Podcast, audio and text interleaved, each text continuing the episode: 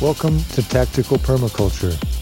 I've worked on projects ranging from the poorest to richest clients, from inner cities to suburbs to farmlands to remote wilderness, from the eco war front lines to celebrity backyards. In over 25 years of service to the earth and the community of life, I've learned that in the fight for sustainable survival, growing is half the battle.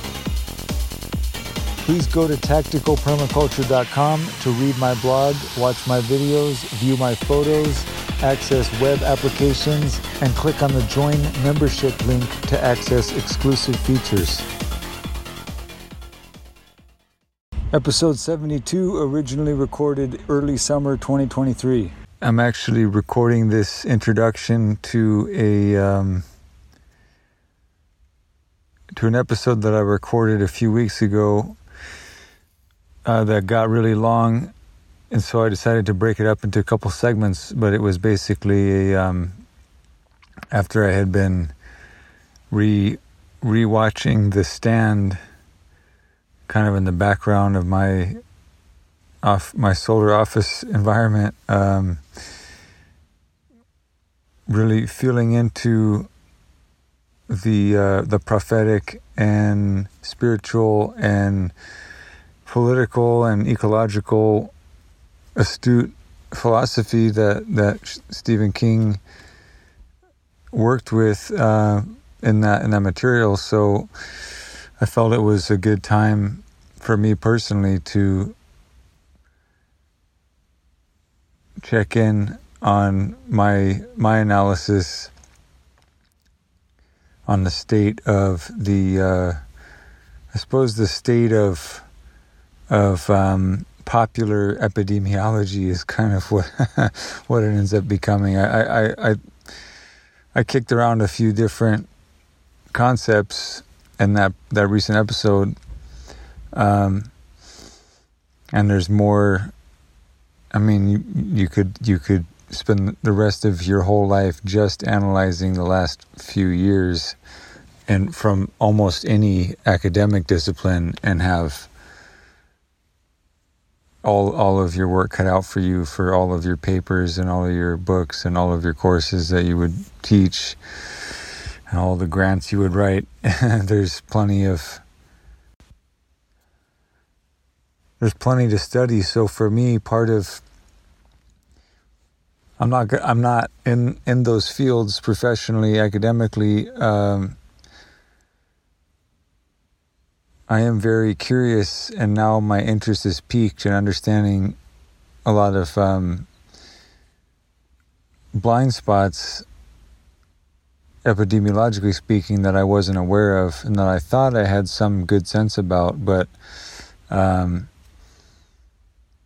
I mean, luckily, my precautionary principle and my my leaning towards not being hubristic and not being arrogant about it kept me wanting to study more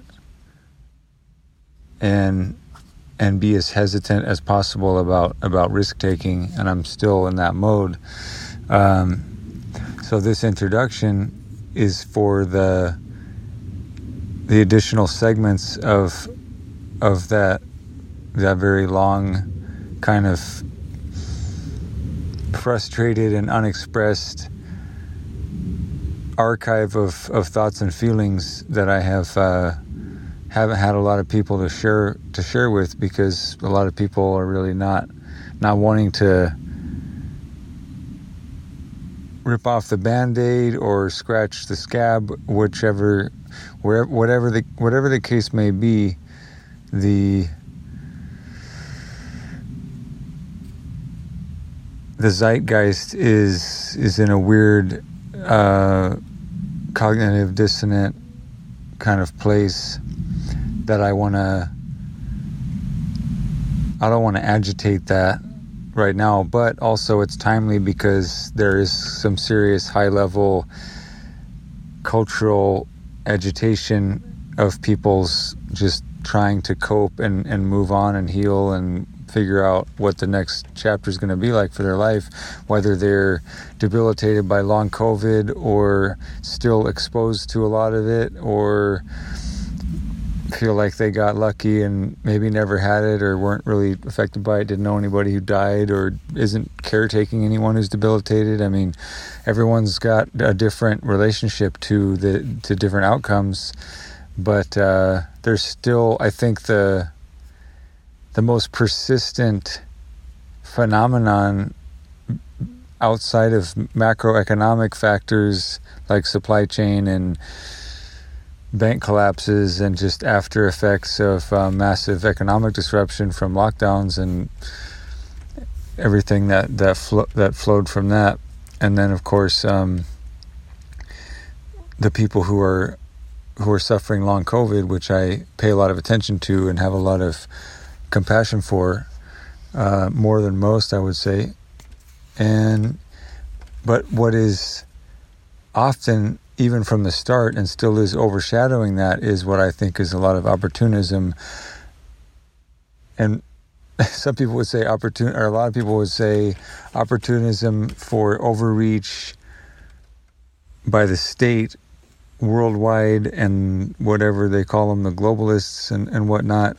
Um, I have a, I do pay attention to the people who are, who are, who are on extreme ends of of the the skepticism and the the hostility towards um, the global elite and and different agendas and whatnot. Um, I just don't myself care to. Um, I, I care to secure ecological integrity and security, meaning food security, water security, and the health of the soil and the detoxification and and I'm doing that alone. I've done it in groups and in communities before, and uh, I've always been more down to earth in that way. So, if we can talk about conspiracies, if you want to talk about conspiracies while we're actually digging swales or planting trees or working in the garden, and we can multitask and have that conversation, great. But if all we're doing is being on computers and being in a toxic mind state and being agitated and probably having poor blood pH and maybe we're taking a bunch of fancy supplements and having those supplements advertised on our shows and whatnot, but to me the holistic piece of being deeply embedded in a in a mature and sophisticated, eh, rich permaculture environment of true value. Um, I, I, I really w- would would uh, promote that, and so it's kind of heartbreaking and agonizing for me to see that a lot of people are really financially and intellectually and just in terms of energetically, socially capitalizing on um, the infinite uh, opportunity that is demonizing officials and trying to connect dots and and develop ever more sprawling conspiracy theories uh, delusions of reference, I believe is what they're called clinically, is one of the things. Not to mention all these fallacies. So I just read a great, actually, uh, uh, I think it's your local epidemiologist newsletter. I apologize, I don't that's what I remember. It stands out as a good brand. I can't remember the name of the author, but uh, but I subscribe to that, and uh, and she's great. And uh, total did this breakdown, introducing a bunch of um, logical fallacies that I wasn't even yet aware of. But maybe I don't even know if they're new or if they're old or or what. But but there was this great critique that either she crafted or she shared, but it was presented in a newsletter all about the arrogance of trying to draw somebody into a public debate where charm is more more um, more persuasive than than sound science and that real the scientific rigor is actually boring and, and, and takes a long time and is done in peer reviewed journals and conferences and whatnot but the the sort of uh, the very macho showdown uh, kind of um, standoff vibe of public debates. Yeah, I, I see it as just uh, as a, a, a poorly a, a poorly structured unless it's actual debate teams following debate rules uh, in in a very meticulous manner. But in general, I think when you have panel discussions and just people talking heads, that they're uh, they're not. There, it's just violent communication that's being applauded, like kids chanting "fight, fight, fight" on a playground. Which I've been in. I've been in fights where that's happening, and I don't. I look back now and I go, "That's that's a a, a, a failure of adult supervision for that to be happening." and it's certainly a failure, failure of adults to be doing that for other adults in the context of things that, that, that matter at these at these levels. So I, I'm I don't want to pick a side in any of these factions per se. Um, I have my own opinion, and I've studied pretty rigorously, and I'm definitely on the side of saying that uh, if we're going to understand this stuff, it needs to be done in a in a totally different format. So but because it's back big in the zeitgeist, I feel like I'm probably not. I'm probably doing a service and not a disservice by spending spending this time to invoke and kind of at least change the bandage on the wound. Maybe if that's the holistic thing that, that you would be doing in a, in a survival medicine situation, it would be it would be applying a bandage that was done so in a way that it wouldn't be as painful and disruptive to the healing process to to to remove the bandage and, and check and possibly and clean the wound if necessary and reapply elements to it for to assist in the healing and and and then wrap it back up and and have it be a a holistic uh, a holistic not not necessarily uh, blissful uh, or, or, pleasant, but but but necessary and as uh, harm harm reduced as possible. So, with that said, I do want to also now invoke my my my long-standing uh, respect and, and, honor and appreciation for Charles Eisenstein, and I don't anymore in these days in this show. I don't like to really bring up a lot of other people's names. I've decided I don't really foresee myself having guests on, but I have been a show host and I've done hundreds of episodes before. And in my past incarnation uh, or chapter of of this life is probably not to be not to be confusing with using that word, but in in my former brand incarnation previous to this in this lifetime, but a previous life chapter that I would say bracketed my 30s pretty pretty well. Uh, I did do yeah, a show, and there was a, a lot more of a spirituality element, um, but also a lot of uh, a lot of economics, a lot of technology and whatnot. And so, I believe it was uh, possibly, yeah, I think twice. It, I think I think it was a total of two times, no no more, no less that I uh, invited and was felt felt very grateful to have Charles Eisenstein, a thought leader, uh, in in a movement. I, I would I, w- I would say that definitely sacred economics is and has been a movement, and that many other branches from his works have have been nourishing to people for people to to to feed their own movements under whatever name, but certainly that being one of the the most prolific works of his, and then even more um, dense and academic work before that that was more appealing to me in terms of critiquing civilization and, and having a a uh, a very um, respectable and honest understanding of anarcho primitivism, which I think is missing. Is the is the to me it's the most critical missing piece of, of pretty much all of all uh, academic pursuits. And the simplest way to make an argument for that is the way that one of my professors made um, the study of just anthropology, which isn't, in, which doesn't claim to be anarcho-primitivist, but it is intrinsically because in it, it, it's it can't hide, and it really leads with the revelation that the so-called Neolithic revolution was in pretty much every measurable way, except for if you were uh, in denial about the, the, the, the damage that has been done to the earth and to our humanity by the progress of civilization and, and, and, and technology ever since domestication.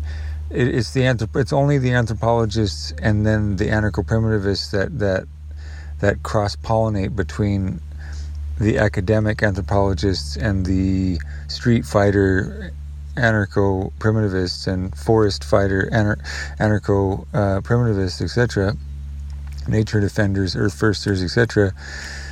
The way, the simple way to, to understand it was a way that was put to me in college, which where it was said, "Why? What is it that gives anthropologists a deeper perspective on humanity and a more broad perspective to draw assumptions, to make assumptions and conclusions with a broader base of, of data than any other discipline within academia. And we all scratched our heads, and then she came around and told us, well, just let's just go one by one. Humanities, sociology, political science, history, romantic language, uh, all of the um, all of the sort of soft liberal arts, social sciences. They're bracketing their scope, their unit of analysis, their scope of of the human experience to really the historical record, meaning the last 5,000 ish years of preserved records of domesticated, urbanized, civilized, war based, and expansionistic societies fighting each other and colonizing less developed indigenous peoples around the world and building empires. That's who we emulate, that's what we consider classic, and we even set our clocks based on the the logic embedded within those within that time bracket. And and the idea to me the most asinine thing that also puts that in context so that stands alone as aha so 3 million years like Daniel Quinn and Ishmael's work uh, that's the time frame of sampling of data and, and speculation about human experience where you would draw conclusions about human nature. Is human nature what is the nature of a laboratory rat or guinea pig going to be understood in in the laboratory of a human engineered scientific laboratory or are you going to understand the nature of the of the rat in its natural habitat so for me the absurdity of trying to have any clue about human nature without studying humans in the wild living in nature living in the natural habitat co-adapted to an environment living off the land in the land in a continuum of of um, of other species, other beings, and even other spirits, if you like. You're you're lost and you're clueless, and you're basically in a uh, in, in a bizarre echo chamber of of apologists for for for for technological progress. And uh, yeah i don't want to I, I mean now i'm starting to, to to just get into the, the the meat of a lot of a lot of essays but that stands alone and that makes a solid point that point about how academia for the most part limits the scope of of the, the, the research pool to of human experience and human time to saying, we even say, what is the year today? The, we don't say the year is 3 million 2023. We say the year is 2023. So by design, literally, we're cut off from the imagination, even of having a deeper rooted ancestry that goes back before civilization on this planet. If you think that time started at, at the time of, of the birth of Christ, that's your start date and the hegemony of that worldview and paradigm has completely um, strangulated the imagination of of ancestor of, of our ancestry. I mean, you could put it a lot of different ways, but but but it's very clear. If you, I mean, have you ever thought about that simple single fact that you live in a in a box for your mind that says that your uh, your the existence of, of of of of what matters as far as if it was before if it was ancient uh, basically we live in the we, we call it the year 2023 and so consciously or subconsciously we think oh well you know we can fall on our face a few more times. You know we're still we're still just figuring out. I mean, technically, how many generations is that? Basically, isn't doesn't that just mean that that humanity was born kind of yesterday? So you know, whatever, you know, we'll just we'll just we'll figure it out as we go along. But when you stretch that out and you go, whoa, we've been here for.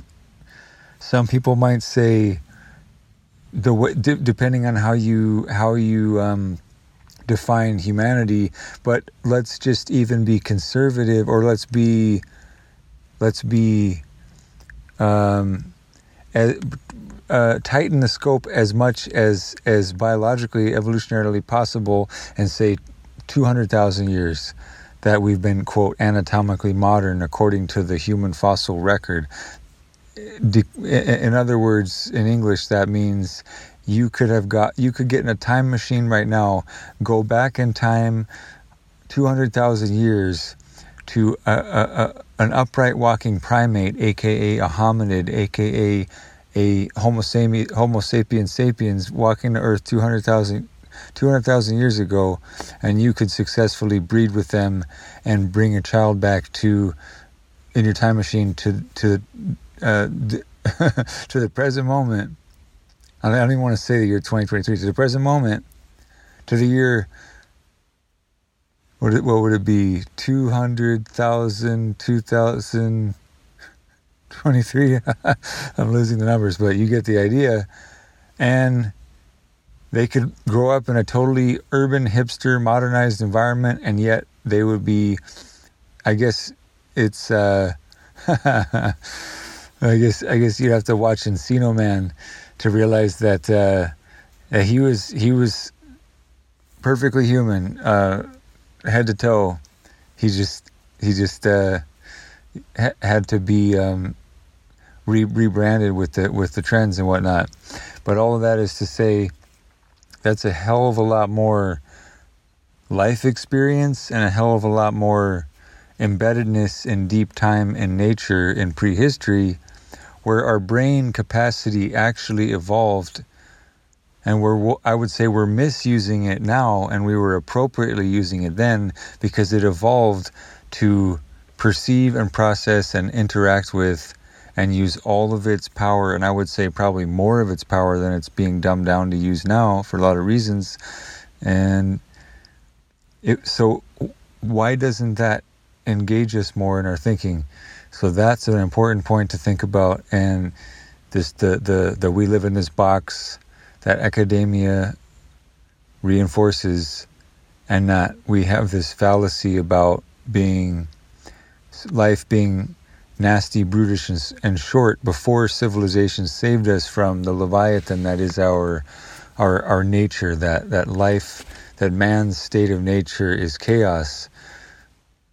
Whereas I would rephrase that and say, the state, the state, the, the nature of man's state is chaos. But again, before getting too more into philosophy, before introducing, getting back to to, to this uh, issue of the state of COVID and sacred economics and my respect for, I, I needed to spend that time because that's why I'm never going to lose respect for Charles, uh, Charles Eisenstein no matter how uh, controversial of a figure he becomes and and he's he's stepping up now in, in, in, in certain ways, and I and I hope that uh, I, I don't speculate that he will hear this. I wouldn't consider us friends, but I would consider us academic brothers or, or scholarly brothers, or at least research and intellectually uh, intellectual explorers that would would could always and would always enjoy um, kicking around ideas together. And so, yeah, it's been an honor to feel like I can keep up with him, and, and, and he respects my my my level of um, competency to, to to speak anywhere near his level. Because I, I consider him to be far far light light years advanced uh, relative to my development intellectually. So, um, and academically, scholarly as well. Um, so that's a lot of respect I want to pay to him, and, and really the, the the majority of that for me is rooted in I want to see him succeed at, no matter what, because he carries the payload that most people have abandoned or denied or will never encounter. And the modern anarcho primitivist thinkers and philosophers, the ones that I was trained by and that I still look up to and that I still learn from on a, on a weekly basis, um, John Zerzan, namely, being my the most um, influential of them all alive, and certainly of my lifetime, and who opened the door to me through book through compilation books like Against Civilization, that introduced me to a number, a vast array of perspectives spanning various cultures and and and, and genders and and even um, well, of course walks of life but even even uh, time periods and whatnot just that's the starting point against civilization if you if you're curious. But nowhere else in the in the the talking head um, realm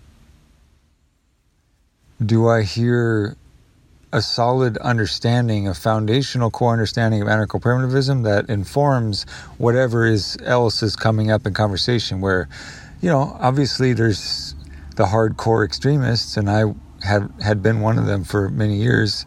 Now it's a little bit more subtle, but um, and I wouldn't consider him, yeah, I don't consider him an anarcho primitivist. He's just somebody who's actually read anarcho primitivism and isn't in denial about it. so to me, that's that's a step forward. That's a step in the right direction.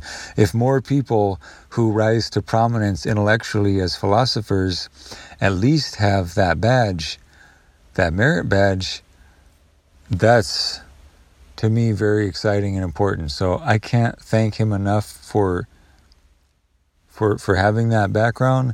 And I believe it will continue to inform and evolve in its own way. And no one has a patent on it, no one has a trademark, and I can't control anybody's application of it. I'm just glad to know he's out there, it's out there, and it's doing its thing. And now that, the importance of that to me has been worth spending this time to expound upon that. Um, but where I'm where I'm invoking him in this in in, in this uh, COVID and epidemiological popular epidemiology episode that I'm doing right now, um, it really is a uh,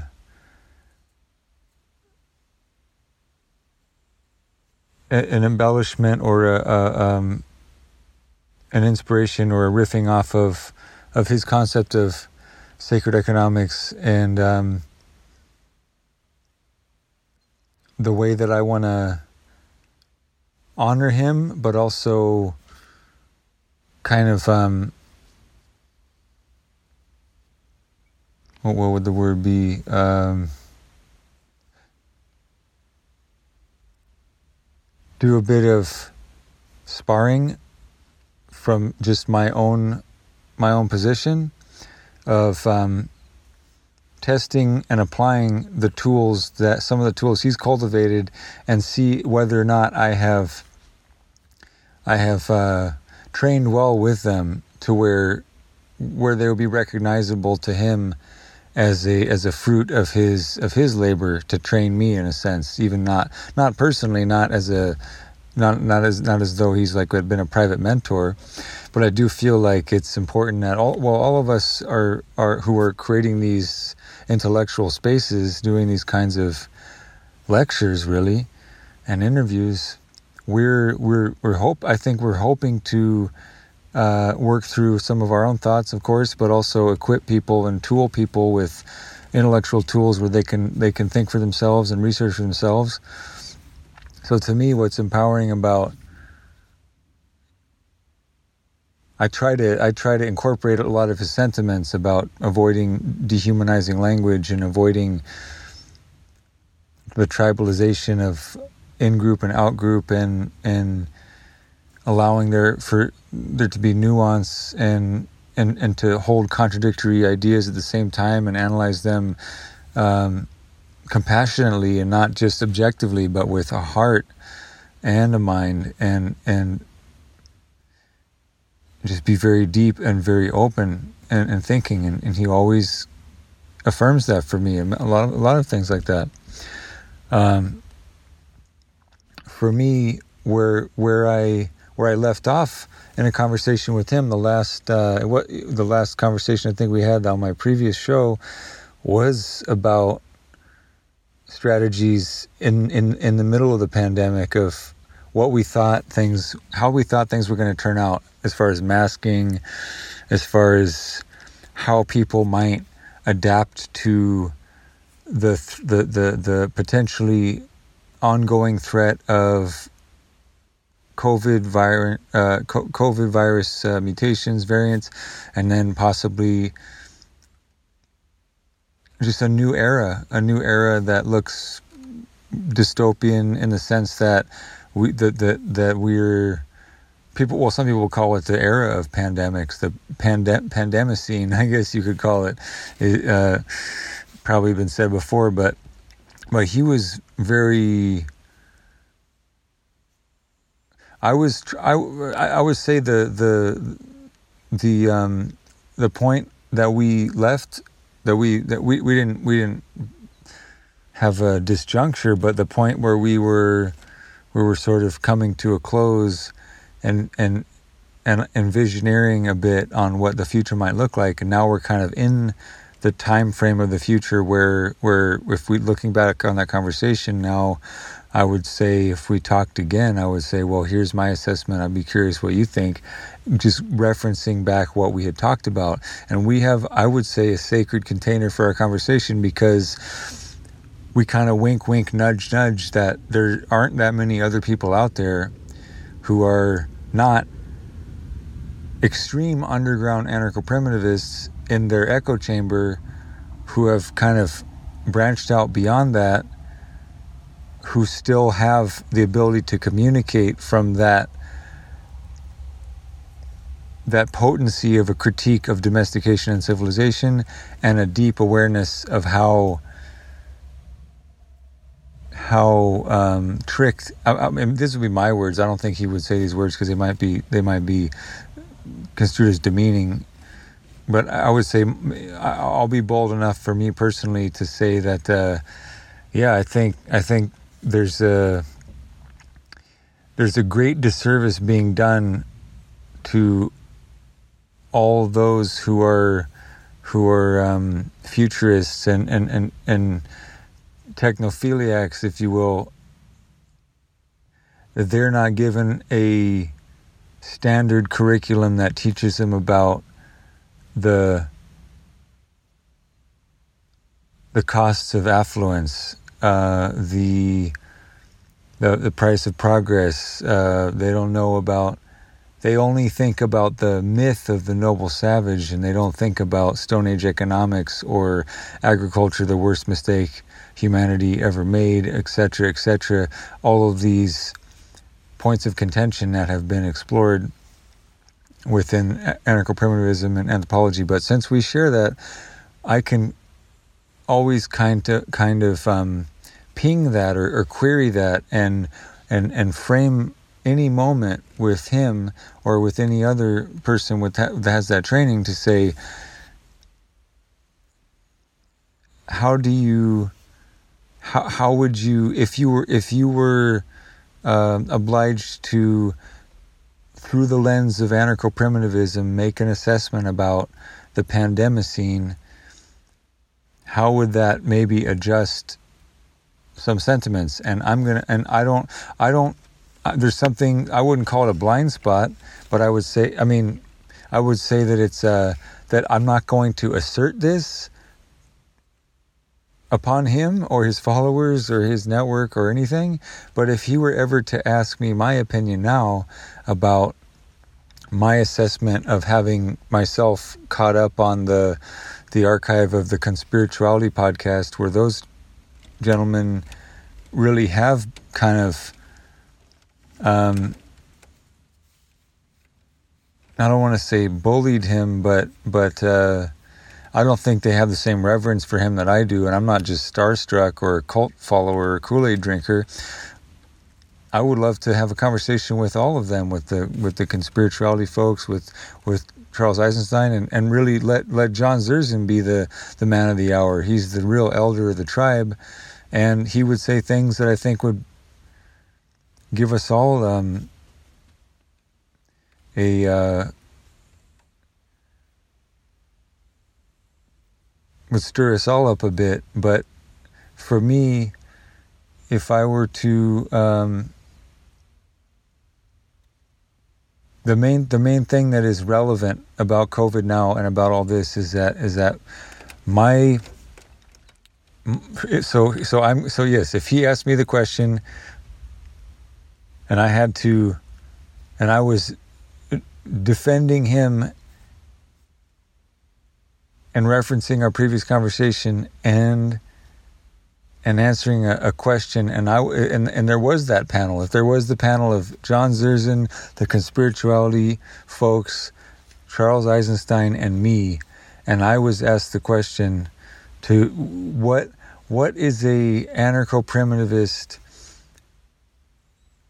lens on the covid pandemic now in 2023 where a lot of the dust has settled and we really saw how a lot of the different um, approaches were were successful, unsuccessful, corrupt, uncorrupt, pure, impure, etc., etc.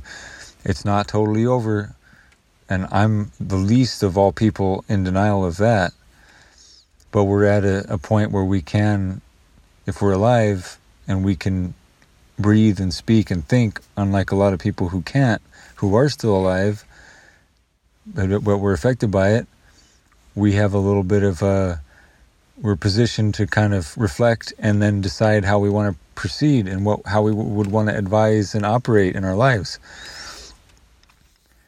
So to me, the thing that I, I think is so important and critical is this idea of of an acknowledgement that anybody who who is um, who has studied so-called Paleolithic or primitive or First Peoples, indigenous cultures, cultures that lived in smaller, more tight knit communities and if you wanted to be really strict about it, it would be pre agricultural, nomadic, foraging, hunting and gathering, fishing, some gardening, bands of 25 to 50 people.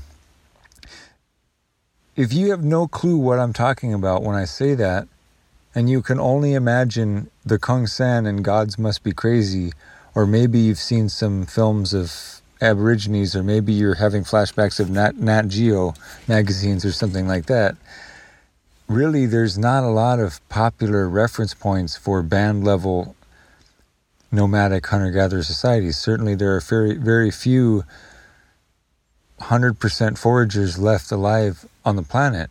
Every once in a while, they'll say they've found an undiscovered Amazonian tribe that was never domesticated and speaks no Spanish and has just been in retreat from the conquistadors for hundreds of years and barely poked out. And usually they end up being the ones that if they do ever get bumped into by the loggers and the farmers and the the government even the aid workers they're going to end up having a 1492 mass die-off experience unfortunately it's the most heartbreaking thing so there are organizations that i that i feel do great work um, to protect the last remaining uh, indigenous or last uh, remaining endangered First Peoples. But if you, so that's, if you can acknowledge that that was the the mode of subsistence that all of our ancestors lived before the last 5,000 years of urbanized civilization, meaning life in cities, and then for the 5,000 years before that of of Neolithic farming and population density increase before we started building walls and building armies and building empires. That's about 10,000 years, but at, but that's 1% or less of the entire timeline of human history depending on how you how you scope it like I said earlier. But anybody who is aware of that knows a few things about Paleolithic epidemiology, which is that whatever bug you might encounter or be exposed to that might be endemic to your region that you roam, you will be in such a small relative number within your band of 25 to 50 people that whatever you encounter, even if it's the most deadly, lethal thing, uh, virus or bacteria or fungus or protozoa or other form of parasite on any scale, you encounter that pathogen and you either adapt to it and cope with it and it and, and, and its endemicity is a part of your your genome or your biome or your genotype or whatever. I don't know. I'm not the master of all those words but basically it either lives in your dna it lives in your blood it lives in your saliva it lives in your water supply and it just cycles through and eventually you become relatively adapted to it. Or in more extreme cases things like sickle cell anemia evolve to address the ever pre- present pressure of of of malaria. And but what's interesting about studying tropical disease and disease that is um, survived in, with populations who are don't have modern medicine, let's say, um,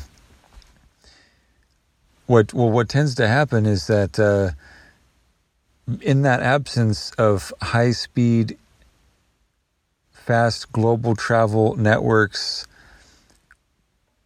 there's isolation of of of different pathogenic loads, and your your culture wandering and roaming with little, if any, contact with other people outside of maybe a cluster of bands, and it, scales up into different different groupings, different sizes of groupings. But for the most part, I mean, it's depending on where you are in the history of the world. There were far less people on the planet, and they were far less densely packed, and they lived in a and moved in a pattern that did not expose them to the, the diseases that you get from domesticating animals and the diseases that you get from the piling up of human and animal waste and all of the insect, rodent, and parasitic vectors that seize upon those mountains of waste, the way that that pollutes water, the way that, that pollutes groundwater, the way that those nutrients are poorly recycled without systems such as permaculture and really early forms of horticulture that, that did not displace the natural um, the natural ecosystem but were harmonious with it we created a lot of disease and then now we're living with it and now we're spreading it faster and faster and faster and we're engaging in world wars which is spreading it into war zones and then feeding it back into war starved and war diseased populations with depressed and traumatized immune systems. So, really, the arc of civilization has been the best thing that ever happened to viruses that otherwise would have been locked into place by the limited scope of movement and the limited population size of our ancestral hunting and gathering foraging band societies. That is the quickest and simplest way that I can express a thesis about an anarcho primitivist um, perspective or, or lens on on to to to uh, add something to the table of discourse that is that has become uh, anything goes popular epi- uh, epidemiology. So if anybody, if whatever else, whatever conspiracy theorists, five G, QAnon, Fauci, uh, CDC, WHO, globalists, if all of the people from those ep- uh, epistemic um, positions, they've certainly made that they've certainly um, been very loud, and that's not even scratching the surface of all of the different MAGA and whatever else. I mean, everyone's got their tribal dug into position, uh, unshakable groupthink, hot take, snarky, whatever kind of close minded case closed analysis of not just COVID, but now all of epidemiology, because now all the vaccines are in question and all of the more so than ever. Um, and I'm not saying to be uncritical, but I'm just saying now there's a yeah, there's uh, well now popular epidemiology is something that uh, has a lot of different um, warring factions, and I don't hear a lot of people. And it was only very recently that I heard anybody um, say that as a primitivist, as anarcho-primitivist that they were, and as someone who came from um, psychedelic shamanistic ceremonial communities and and, and like ayahuasca experience traditions and and even kind of the Burning Man scene is what I what I would gather. But people people of us those of us who have been listening to Pachamama through the plant medicine and the ceremonies, whether or not we were uh, intellectually anarcho primitivists or, or, or as activists, kind of guerrilla eco warriors living like Ewoks, defending the tree sit villages and whatnot. Just the people from the cities who do yoga and go to the Amazon to, to, to be a part of, of uh, ayahuasca ceremonies, they were getting the downloads and were aware for some time, going back to even around 2012 that we were in a state of crisis. So it wasn't, it was sort of we were we were already bracing ourselves for the collapse of civilization, for the collapse of public health, for the po- collapse of, of, of the economy, for World War III, because of how out of balance, Koyaanisqatsi, we have been in these intellectual, academic, activist, spiritual communities and traditions, we've been preparing for these times. Even preppers, the more certainly the more um, the more ecologically and spiritually uh, informed of the preppers. I mean, I'm not, I'm just going to say the word hippie because that could lead you in the direction of just people who are permafried and really not relevant and not participating in much. But the best of what the hippies developed, which is a lot of the back to the earth homesteading permaculture. So I say that word with reverence, but I don't want to use it too much because most people would have a, a derisive attitude towards it. But my point is that it's very important for me to be in a warrior stance intellectually and to fight in the arena of discourse, even if it's me just shadowboxing with myself the way I am right now. But I know that I was trained to know better and therefore I have no excuse. And so, what I want to not be is an enabler and an apologist of arrogance and hubris towards towards pandemic viral outbreaks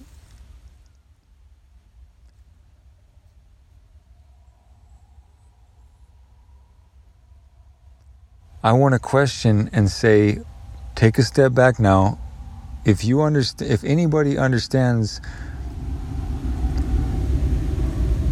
even just what I said, if it's if if if if if you go and fact check me and do the research and read the essays that I I mentioned, read the authors that I mentioned, read the books that I mentioned, take some courses and look at the science and come to your own conclusion. Don't take my word for it. But if you were to do that, spend uh, uh, some of your life to do that to get to a point to where whether whether whether you decide that I'm full of it or I'm I have pretty sound I've I've done a pretty good job um, articulating the, the, these these uh, what what becomes axiomatic after you after you do this this study, um, then you will probably you you will probably be able to intelligently disagree or may, or or essentially agree with me and then be able to help me uh, refine an articulation of this notion that the appropriate way with this understanding of how far askew we are from balance in population and balance with the earth and balance with parasites and pathogens and the way that we tread on the planet and the way that we travel, the rate of how motorization of travel and the burning of fossil fuels and even the even the uh, the, the mining of of uh, rare earth minerals to make batteries, that all of this acceleration is way out of balance, cannot be justified for anything other than the service of king making and empire making and billionaire making. And we're all so such sycophants to that that parade of billionaires that we're along for the ride. And meanwhile, you you, you burst into flames and become a charred, crippled, debilitated, barely walking corpse, barely able to sign on to a class action lawsuit against the battery powered electric vehicle paradigm. Or you end up dying of COVID because you couldn't stop yourself from going on vacation and being a tourist in a place that maybe you're maybe you just weren't adapted to do well in, period. You're not really an appropriate transplant into that biome. And the and, and the vaccines that they make you get to travel there maybe aren't even going to be enough. Maybe you will die from the local uh, waterborne, foodborne parasites that everybody local gets gets really adapted to. That happened to me uh, the the first and only time I, I, I went to Mexico, came back, and probably was the closest to death I ever been. I'm not saying I'm not being xenophobic. I'm not saying travel is bad, etc., etc. I'm just saying, knowing what I know, knowing better, I'm going to say to myself that at some point I am going to say, okay, time out. I can no longer take another step knowing what I know and having cognitive dissonance about the reality that we are way overpopulated, we are way out of balance, and we are setting ourselves, up for more compounding catastrophic epidemiological risk and failure of public health on, on a global scale. And if back to normal is pretending like COVID didn't exist and changing nothing about how we operate as a global interconnected soup of infectious cellular tissue that can barely move an inch without being sprayed and spewed upon from the spittle of somebody on public transportation or somebody in at the DMV or anywhere where you're bottlenecked in public. the last place that they will have that they could possibly drag me is jury duty. And that's I mean, I just think about all the places where or jail, of course. I mean, that's why I'm trying to stay out of trouble, you know? But we are all one and not in the the the the, the spiritual uh, loving interconnected high vibe way that you would that you would ascertain that from Rastafarian lyrics of reggae or or from Eastern traditions or any tradition that acknowledges the interconnectedness of the web of life. Yes, we're all one, but that also means more so than ever epidemiologically we're all one so we either figure out how to take care of each other which it seems like most a lot of people don't don't care to do um, i would like for us to acknowledge the fact that uh, we're now moving faster ahead with less caution and and greater risk not just of a COVID uh, 19 mutation and new wave, but anything now. What we have proven as a global human society in the modern world as of the last few years is that we would rather we would rather suffer and die and and be and be complicit in causing the suffering and death of others than be at all um, prudent about the fact that we are living way beyond our the Earth's comfortable limits of our population, and that the lifestyle that we live, spanning the globe, burning fossil fuels and using rare earth mine battery energy so that we can just trample and steamroll and party and be tourists everywhere and do business trips and whatever it is. Like we're all back we're back to all of it as if we learned nothing. And I don't want to be a casualty of that war. And because worst of all I don't have the luxury and privilege to say I didn't know better.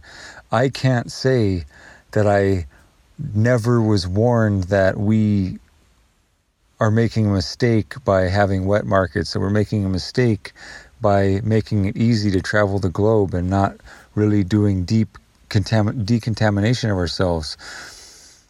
We learn nothing from 1492 the way we live now, the way we expose each other to the pathogens that are endemic to all the different areas of the world. If we can go anywhere at any time and have no air gapping because of how inconvenient that would be for us and how ratcheted up the global economy is, there is, to me, only one ethical way to conduct transportation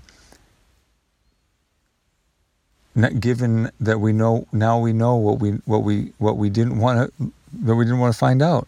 Just how vulnerable the system is how vulnerable we are and if you if you're under your fifth COVID infection and you're starting to wonder if you're losing IQ points and losing your ability to stand up straight and your ability to walk up a flight of stairs, then maybe what would you be reasoning to yourself right now? What would you trade if you were to have long COVID right now and not know if it would ever end and it, because it hasn't ended for years now? and you've lost everything in your life your potential to live your dreams, your potential to play in the activities that you played in that you trained for your whole life the, the potential to pursue your career that was intellectually based because now you're you can't remember your last thought or what you were going, going to try to do your life is crumbling and you're now suicidal and you're in a state of mind where you're asking yourself what would i what would i bargaining with God and the devil. What would I do? What could I to, do to turn the clock back and to have an opportunity to have thought differently, to have done anything differently? What if you what what if what if the what if an answer to that question would have been read the book Ishmael by Daniel Quinn the month before the pandemic set in? You would have had an opportunity to be speaking not from a place of being high and mighty or being self righteous, just being, what's the word, informed consent. To me, without an anthropological background, you can't have, con- you can't have, you have a, you have a conformed consent to modernity in the absence of a of an anthropological understanding which is very, shall we say, moderate and very mainstream and not that controversial or radical, uh, or you could take it to a more more of an extreme radicalism, which anarcho-primitivism is. But I, if someone said to me, I mean, that there's the people. I'm not now. Now, what to me, where that laugh comes from is that if someone said to me now, man, I'm starting to question whether I have informed consent to to be a participant in the public, densely populated, urbanized global world of what I don't need to travel to be exposed to all the pathogens from all over the world because the fact that I'm urbanized means that by default I'm exposed. So even if I don't, even if I say, "Hey, I'm not traveling," you know, I'm not, I'm not spreading disease. I'm just doing doing me right here. Well, you are in a soup of pathogens coming from all around the world. And I love foreigners. I love traveling. I love foreign places. I'm not at all xenophobic. I'm very multicultural. I'm very. I honor diversity and I'm not isolationist or whatever in terms of national policy or, or whatnot. Certainly, I was in the, in anti globalization movement, but that's a different that's a different story. But the people who are maybe now starting to wonder if they had been they're fools that have been lied to and tricked in their in their understanding of the the myth of progress and they're starting to say to themselves, you know what, I think maybe the city is actually a form of enslavement and it's actually a death sentence and if it doesn't kill me it's going to debilitate me either from being exposed to random acts of violence from the police or from gangs or from uh, rabid homeless people. Um, all due respect, because I am and have been a homeless person most of my life, but rabid homeless people, if if you will, uh, dangerous, endangering, hostile, violent.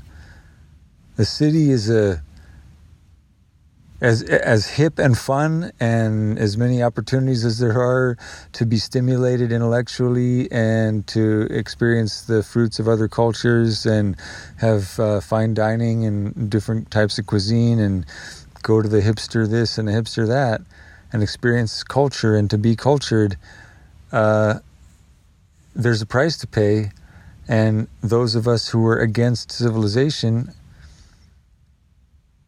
and there are few there are many of us that still live in cities because we're slaves to the economy and I, I'm one of the few who who have who have who have been able to break free at least for now. I'm free enough for now to have an to, to have a, a, a, a an outside perspective and not and also not be a hypocrite. I'm hypocritical by using the internet, using technology, using batteries to power my solar system indeed but I'm far less hypocritical now being this degree removed from civilization. But I will say this: this is the the the Bob Marley. I mean, um, Jacob Marley to Ebenezer Scrooge sentiment that I'm that I'm giving. I mean,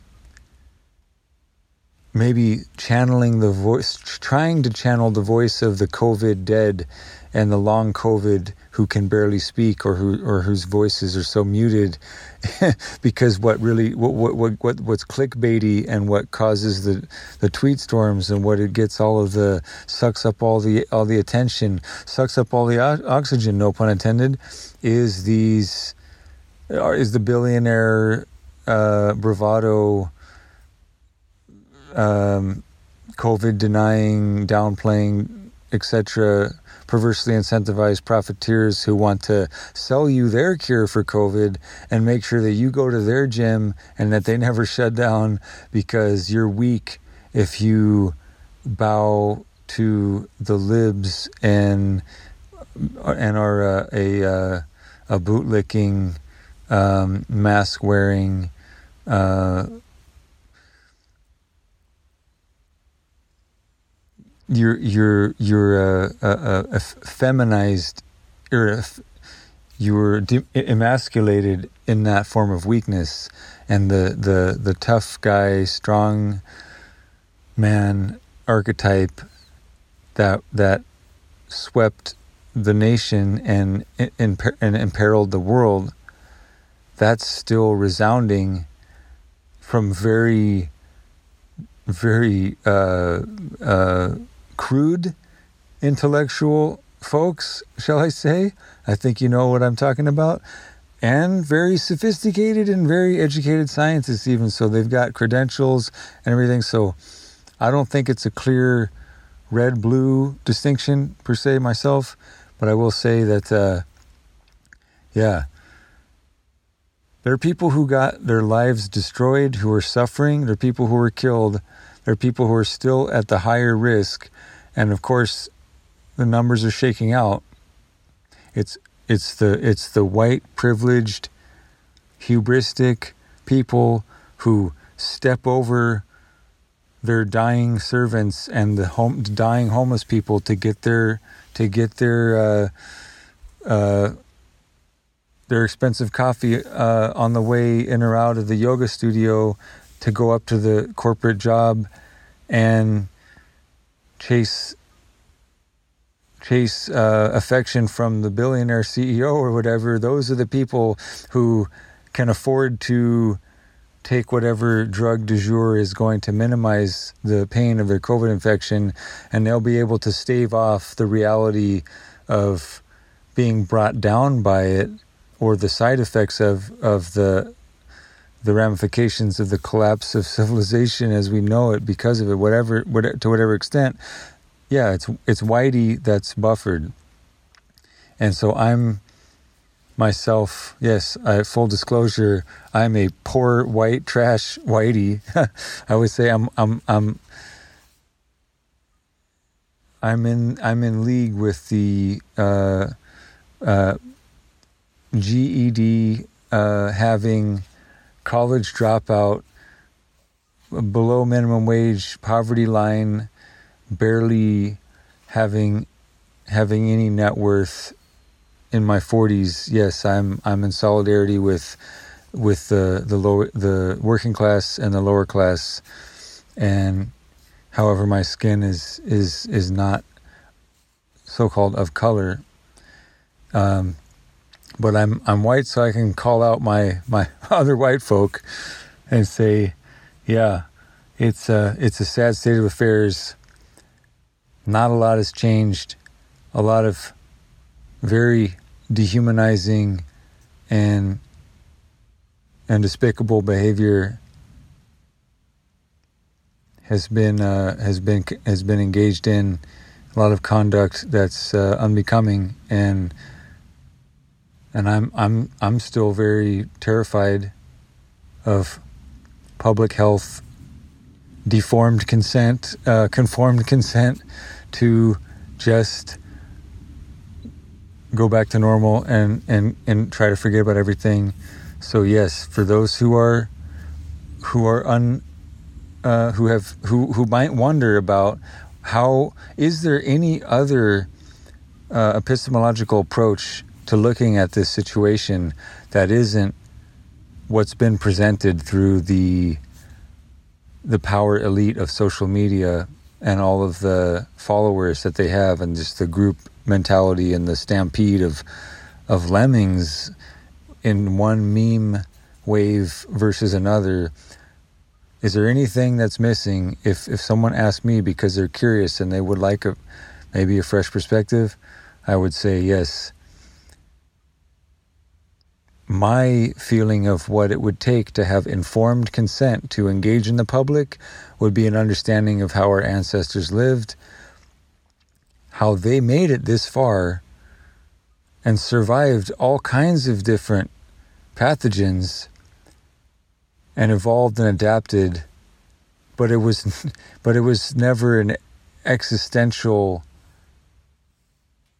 everyone is at risk all at the same time. It was decentralized epidemics, not pandemics, except for certain, um, which I'll get into when I when I, I, I let go of this uh, now episode onto itself intro. But I'm gonna go ahead and keep it bundled because if you feel like it, you can pause and come back to it later, but I just want to bracket this sentiment because this is an important moment to bring up what I'm bringing up, and so the the the this the following hour after this, and I wrap this up right now, is going to get into um, more uh, me more more scientific more quote unquote fact based analysis of things that I am kind of more like a review of some material that I've studied and not so much of a polemic a rhetorical philosophical exploration where I'm I'm I'm going stream of consciousness. That's that th- that this feels like it is an appropriate uh, opening act, if you will, like bands playing at a concert.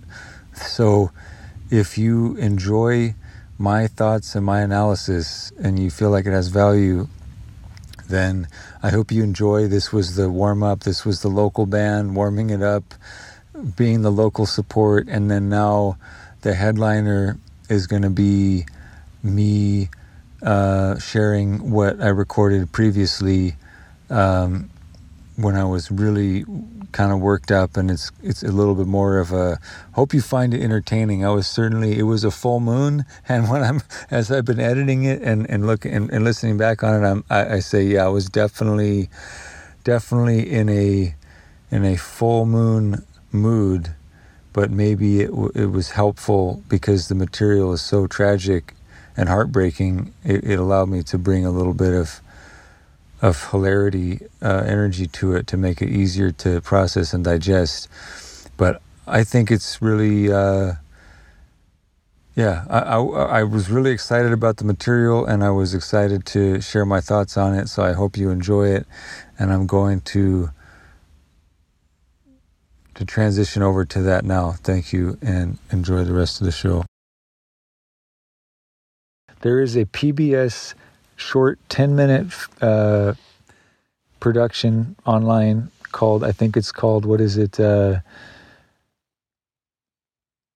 the the pandemic that lasted 15 million years okay i think is what it was and I and I had watched that before, and I watched it again today because I think I started. I think I searched for um, like ancient pandemics. I wanted to understand fossil DNA of viruses embedded in our genome, and then I I I, I, I found that, and then I wanted to watch it today again before this uh, sort of like um, COVID reunion party that I'm having, like post COVID. Everyone, it's all like over for everybody, but maybe maybe you're just um, uh, maybe it's been just long enough away from being oversaturated with COVID information that you're actually somewhat kind of um, COVID curious again or whatever. So here you are listening to this.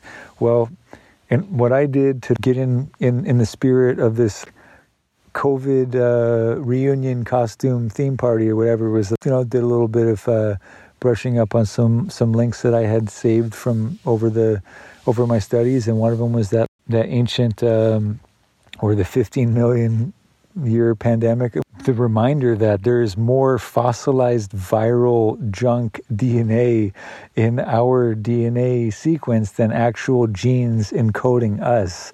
So there's more dead, broken malware in every cell in your body than there is code running your body that's actually legitimate white hat if you will, code running. That's the, to me that, that that was the funniest thing. Now that I've got more more computer science and, and hacking experience now. But what if you download an operating system and it's 10 gigabytes, 50 megabytes or something are, are the actual operating system code that you want, and the rest of it is all bloatware and malware and not even functioning malware, but broken malware that doesn't even boot up.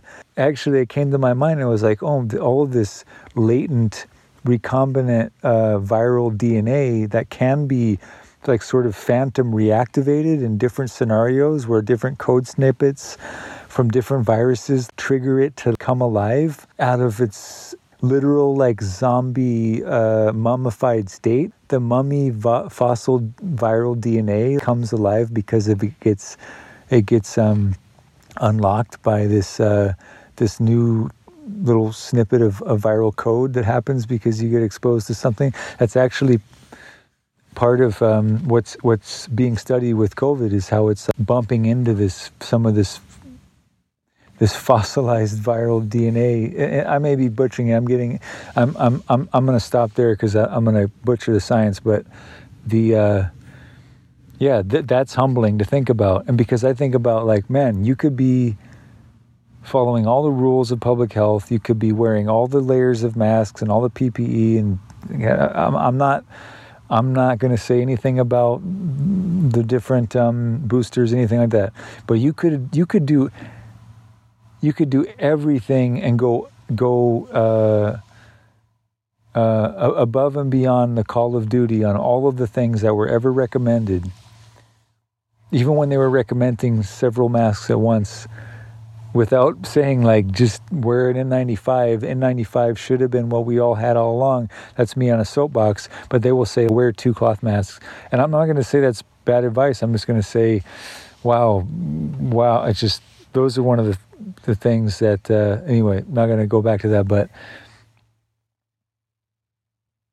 You could have tried to do everything right and still still have another thing coming because what about the vectors of wildlife, the bird flu from the sky coming that it's getting that's gotten all over the planet now, and you can't. I can't.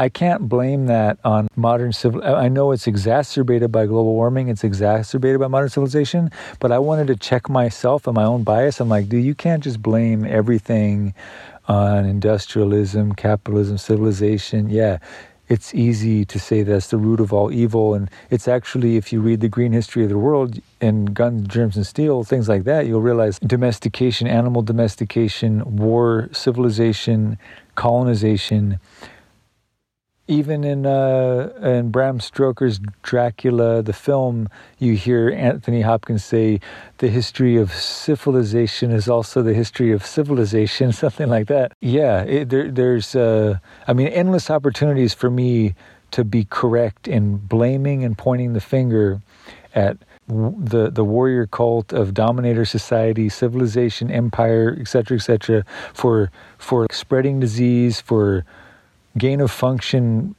hacking diseases et cetera et cetera. But there's but i can't add to a limit. And what i will have to check myself and why i wanted to do that research is to go but what about ancient pandemics? What about pre-modern epidemiology? What about um, pre-civilized and pre-human even pre-hominid mass die-off events and so that's when I started looking at this and finding this. It's not just about saying, yeah, you, you should rewild and go feral and join the wild because that's where you're safe from viruses. No, that's not exactly, it doesn't really work like that. To some extent, you'll be safe from the crazy, erratic, violent behavior of people who are infected with viruses, but you will not be necessarily less susceptible to pandemics because there could be pandemics of all kinds that any time could leap over and, and, and get in you and kill you. So it's not that simple. But so I wanted to shout that out. That was from my notes, something to bring to the party here.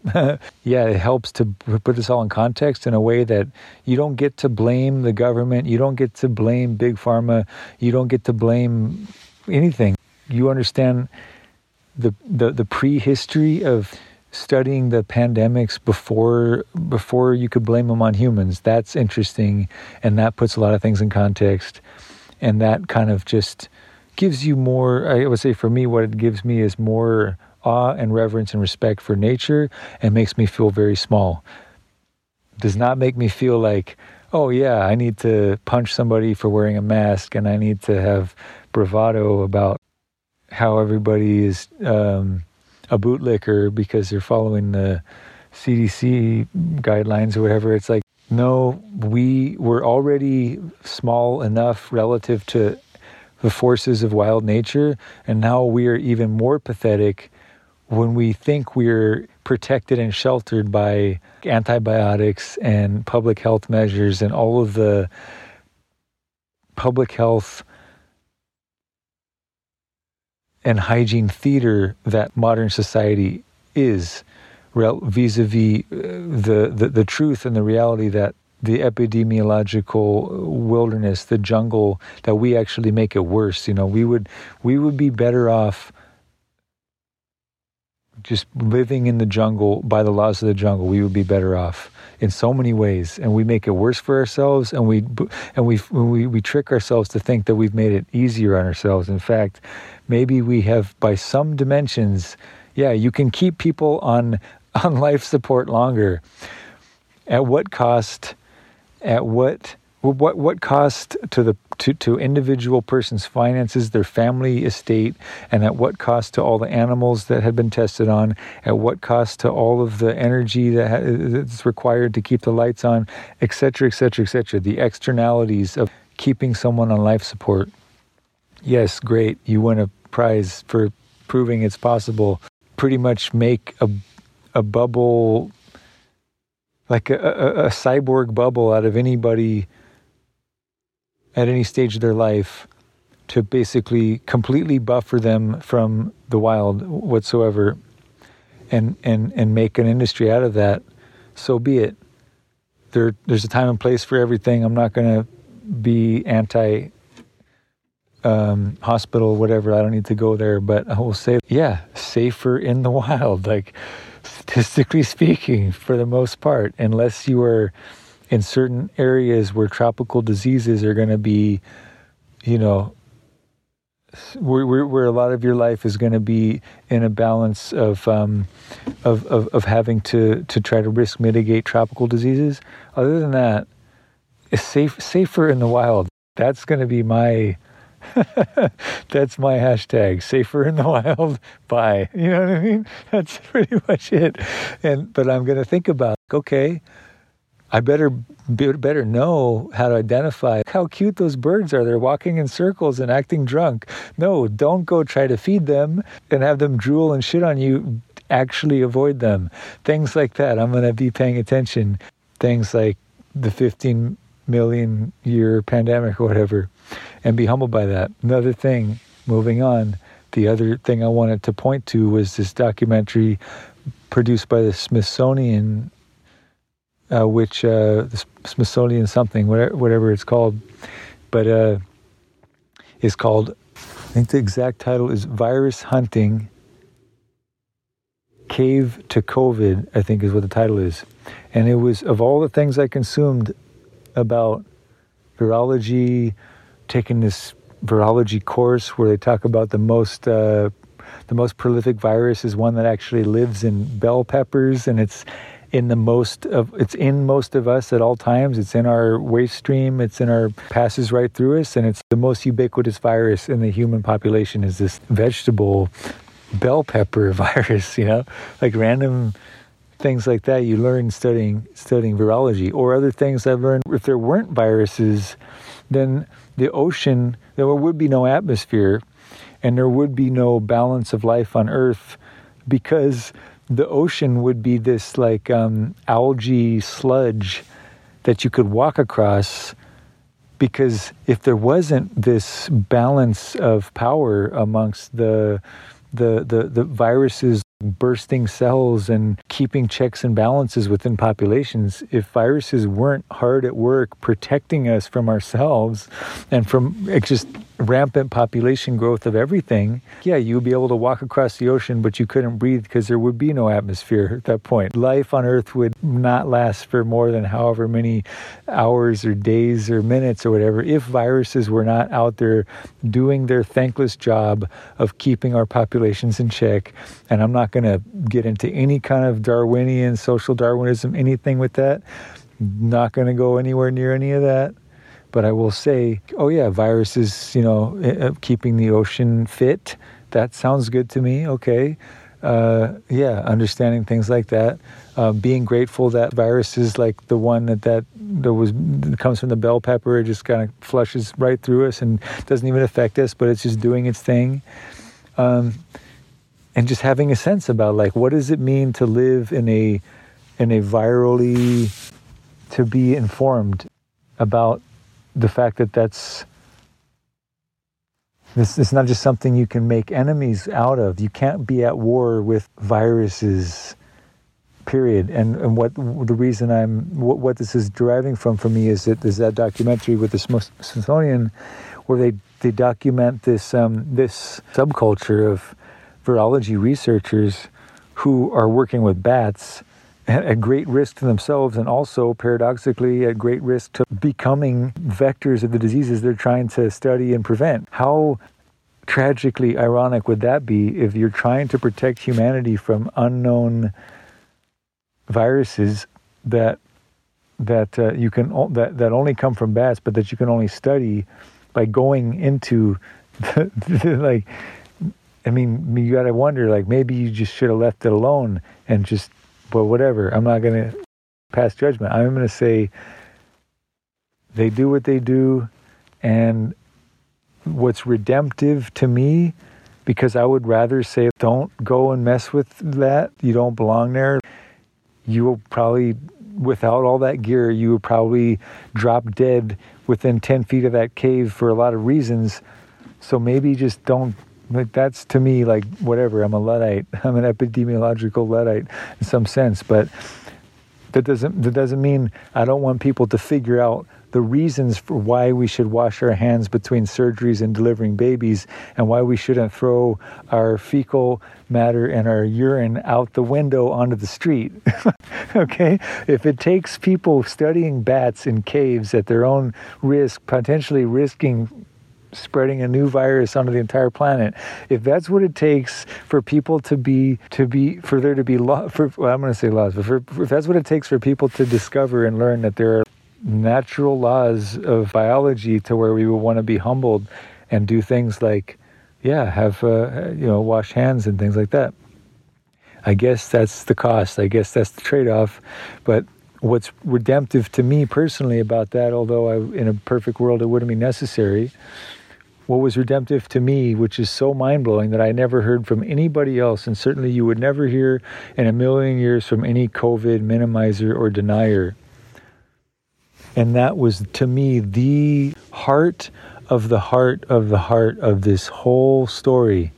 If I were to dream up a Stephen King plot line, the heart of this story would probably be like one of the one of the characters would be one of these virus hunting bat spelunkers, bat cave spelunkers who is like just they're just like nerdy scientists and they've got a heart of gold and they're the one who tries to warn and teach humanity about the beauty and the mystery of the bat. And here's the the wisdom teaching of the bat and the bat cave that this mystic bat nerd enthusiast explorer that everybody bullied and beat up on and had the called Four Eyes and whatever was treated like uh, Corey Haim as Lucas, call him Leukoplakia, whatever. But that is the character who steals everybody's heart in the end in the arc of the story because they're the ones who, against all odds and against all of the rejection by girls and beatings by jocks, you know, rejections by the cheerleaders and beatings by the chalks.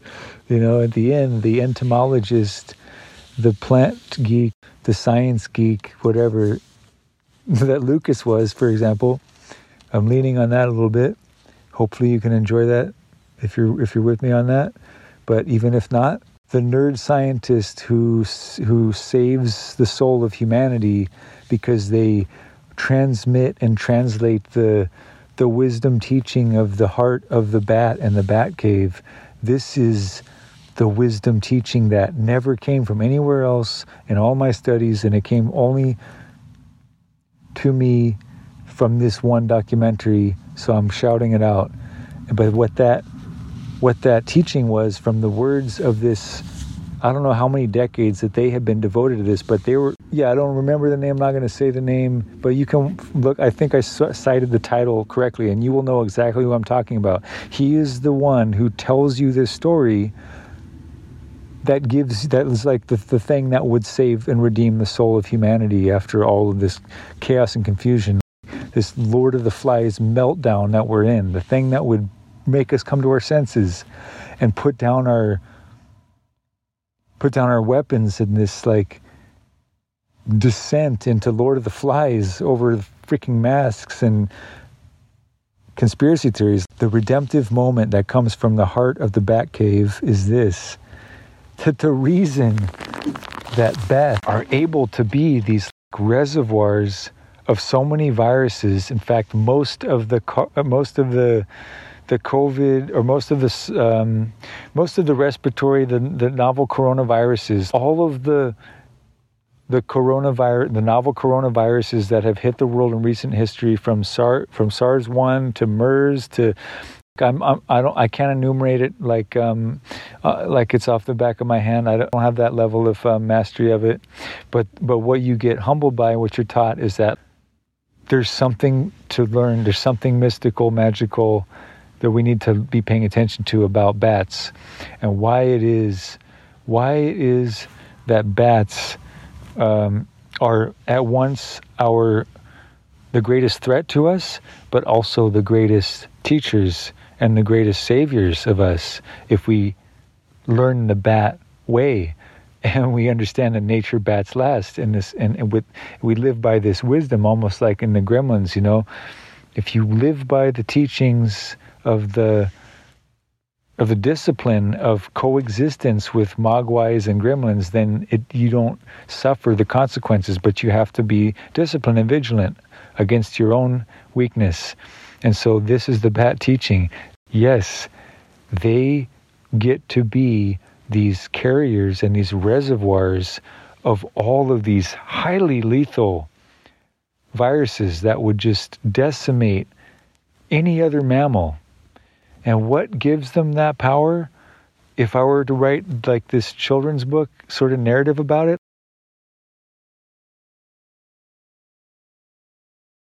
right now I'm not going to tell you, just guess. Why is it? Is it because they're they have powers from the devil is because we, we we think that they're evil because there's vampire bats and like they sort of have this mystique of being associated with horror and and the dark side and Halloween and all that stuff because of vampire bats and Dracula. What if Dracula was the Christ archetype, right? What if that was the big surprise? And I think this is this, this was this is a big surprise. What you thought was the monster all along was actually the savior, and, and because of this. So did you write it down? Did everybody write it down? Come up with their answers. What did you What did you guess? What was your answer?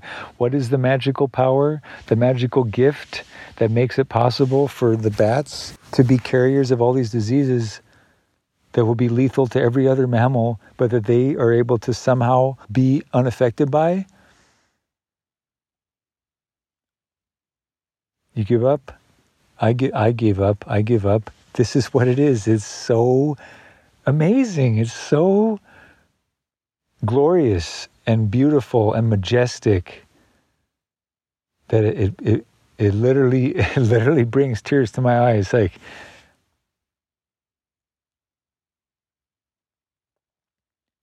how the nectar of this painful medicine for humanity is kicking and screaming not to have one taste of this medicine that would save your soul.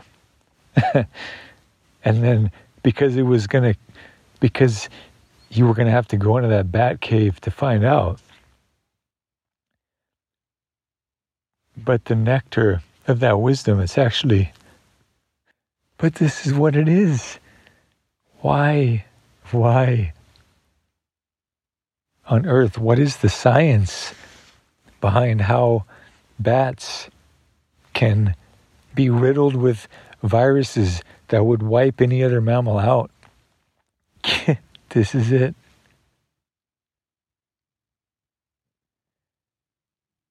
They have evolved through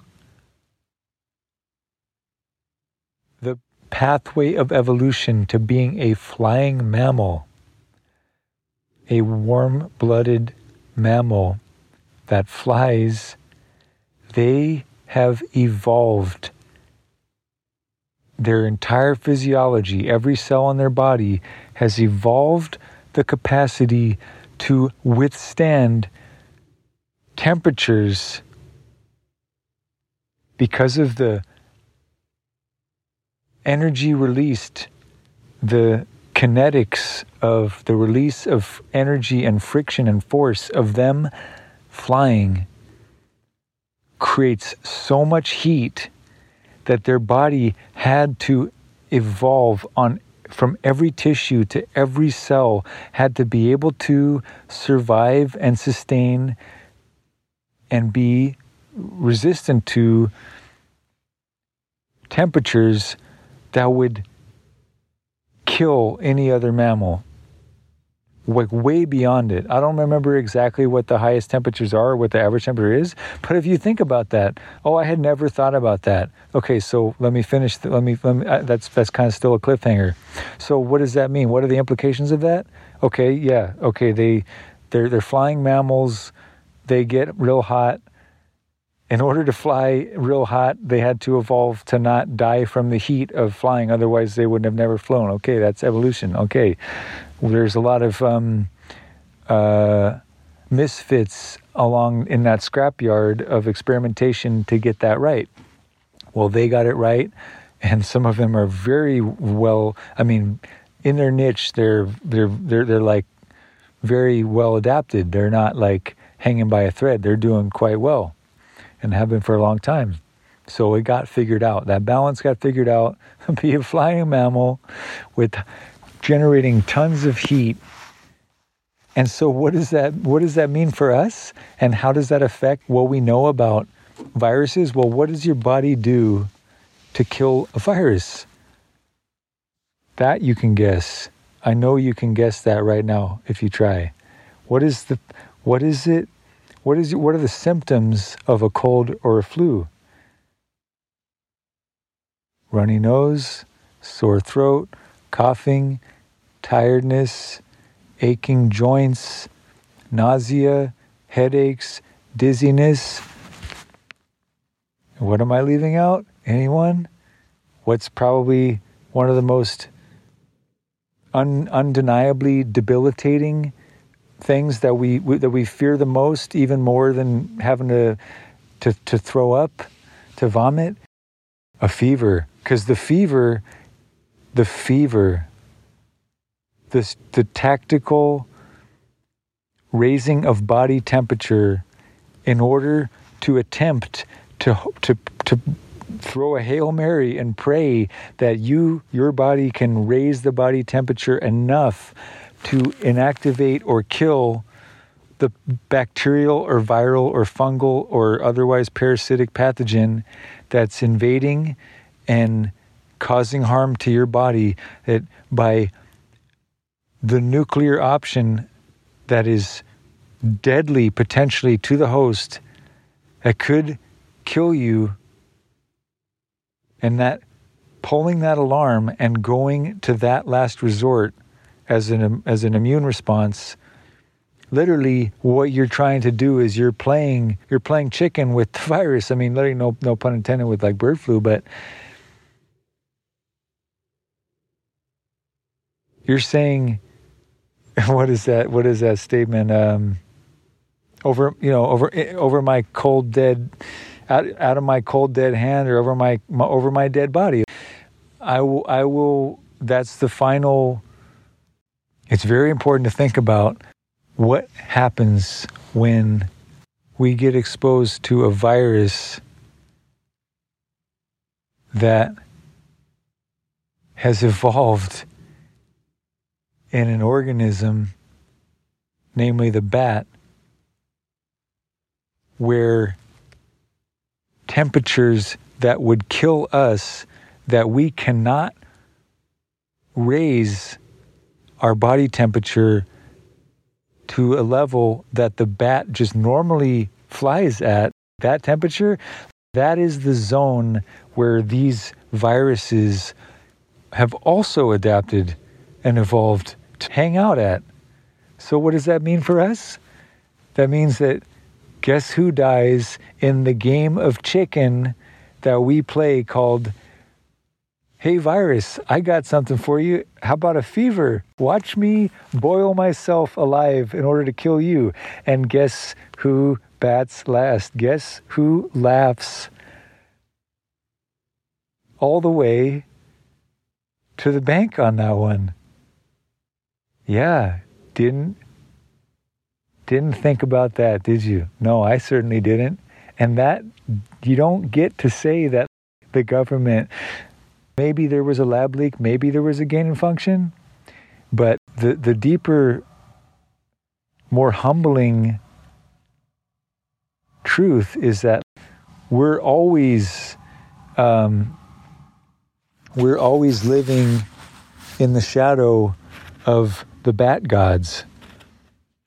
We're always we would always do well to worship at the altar of the bat goddess because they are able to not just do things that we can only dream of, which is fly with wings attached to their body.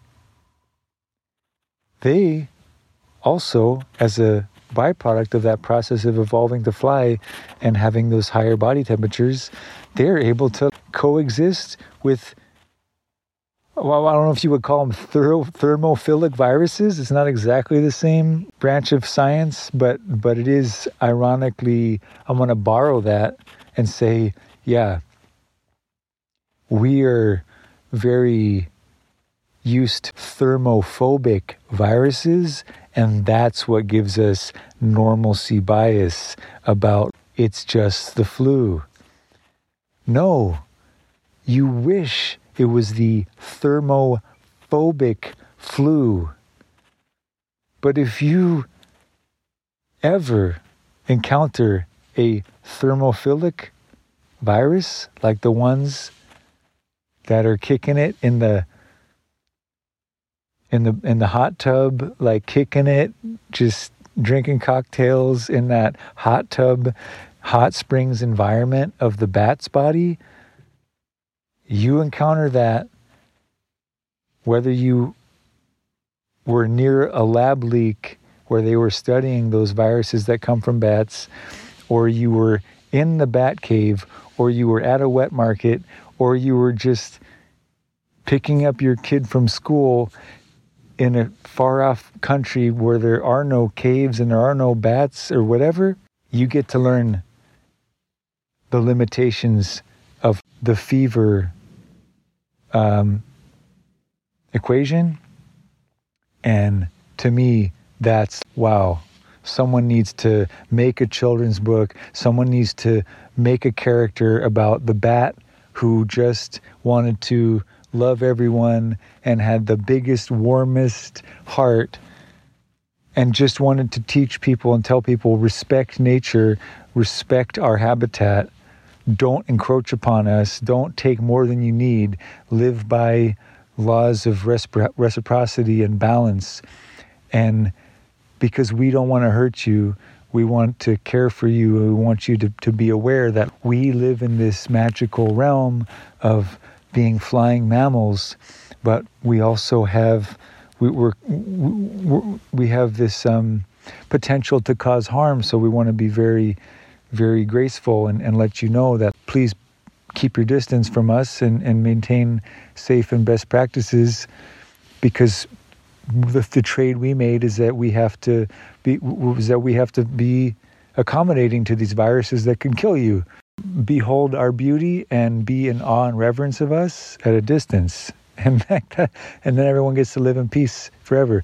And and and what what uh, what was beautiful also in that documentary where they where they talk to all these bat geek they bring you to an american agriculturist farmer who is helping us understand why we need bats why we can't just go to war with bats and do crazy things like we're done to try to eradicate I mean, like killing snakes to try. Uh, oh yeah, the people that say that uh, that the, that the, the, the, the misogyny of the of the church in medieval times trying to instigate people to go and kill snakes because it represented the feminine serpent of the devil and that that possibly was played a, a, if not a, a, key role, if it played some role in the rat population explosion that led to the Black Plague. that this is where epistemology and epidemiology get really fun to study.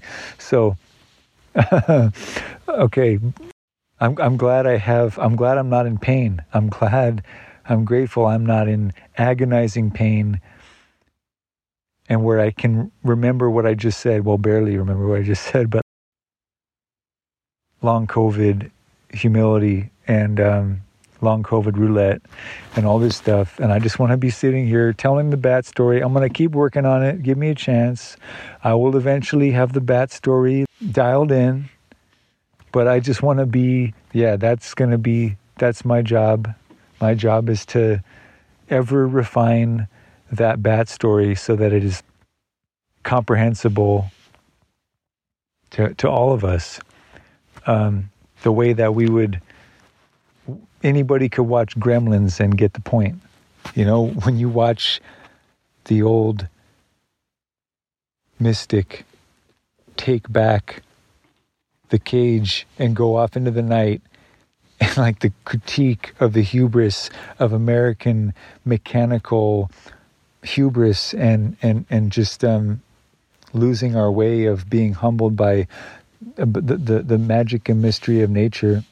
People they think they see they think about the CDC and they think about the conspiracies and big pharma this and big no I'm like you know how I think about I think about COVID nineteen I think about what it would have felt like to be Billy and Billy's dad the founder of the bathroom buddy who their negligence brought about the transformation of the gremlin into the or the mogwai into the gremlin.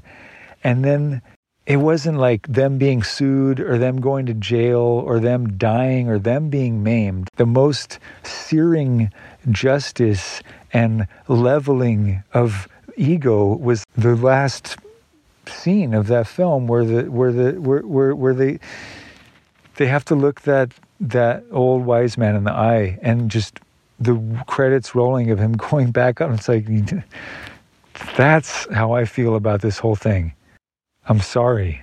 Can we be sorry?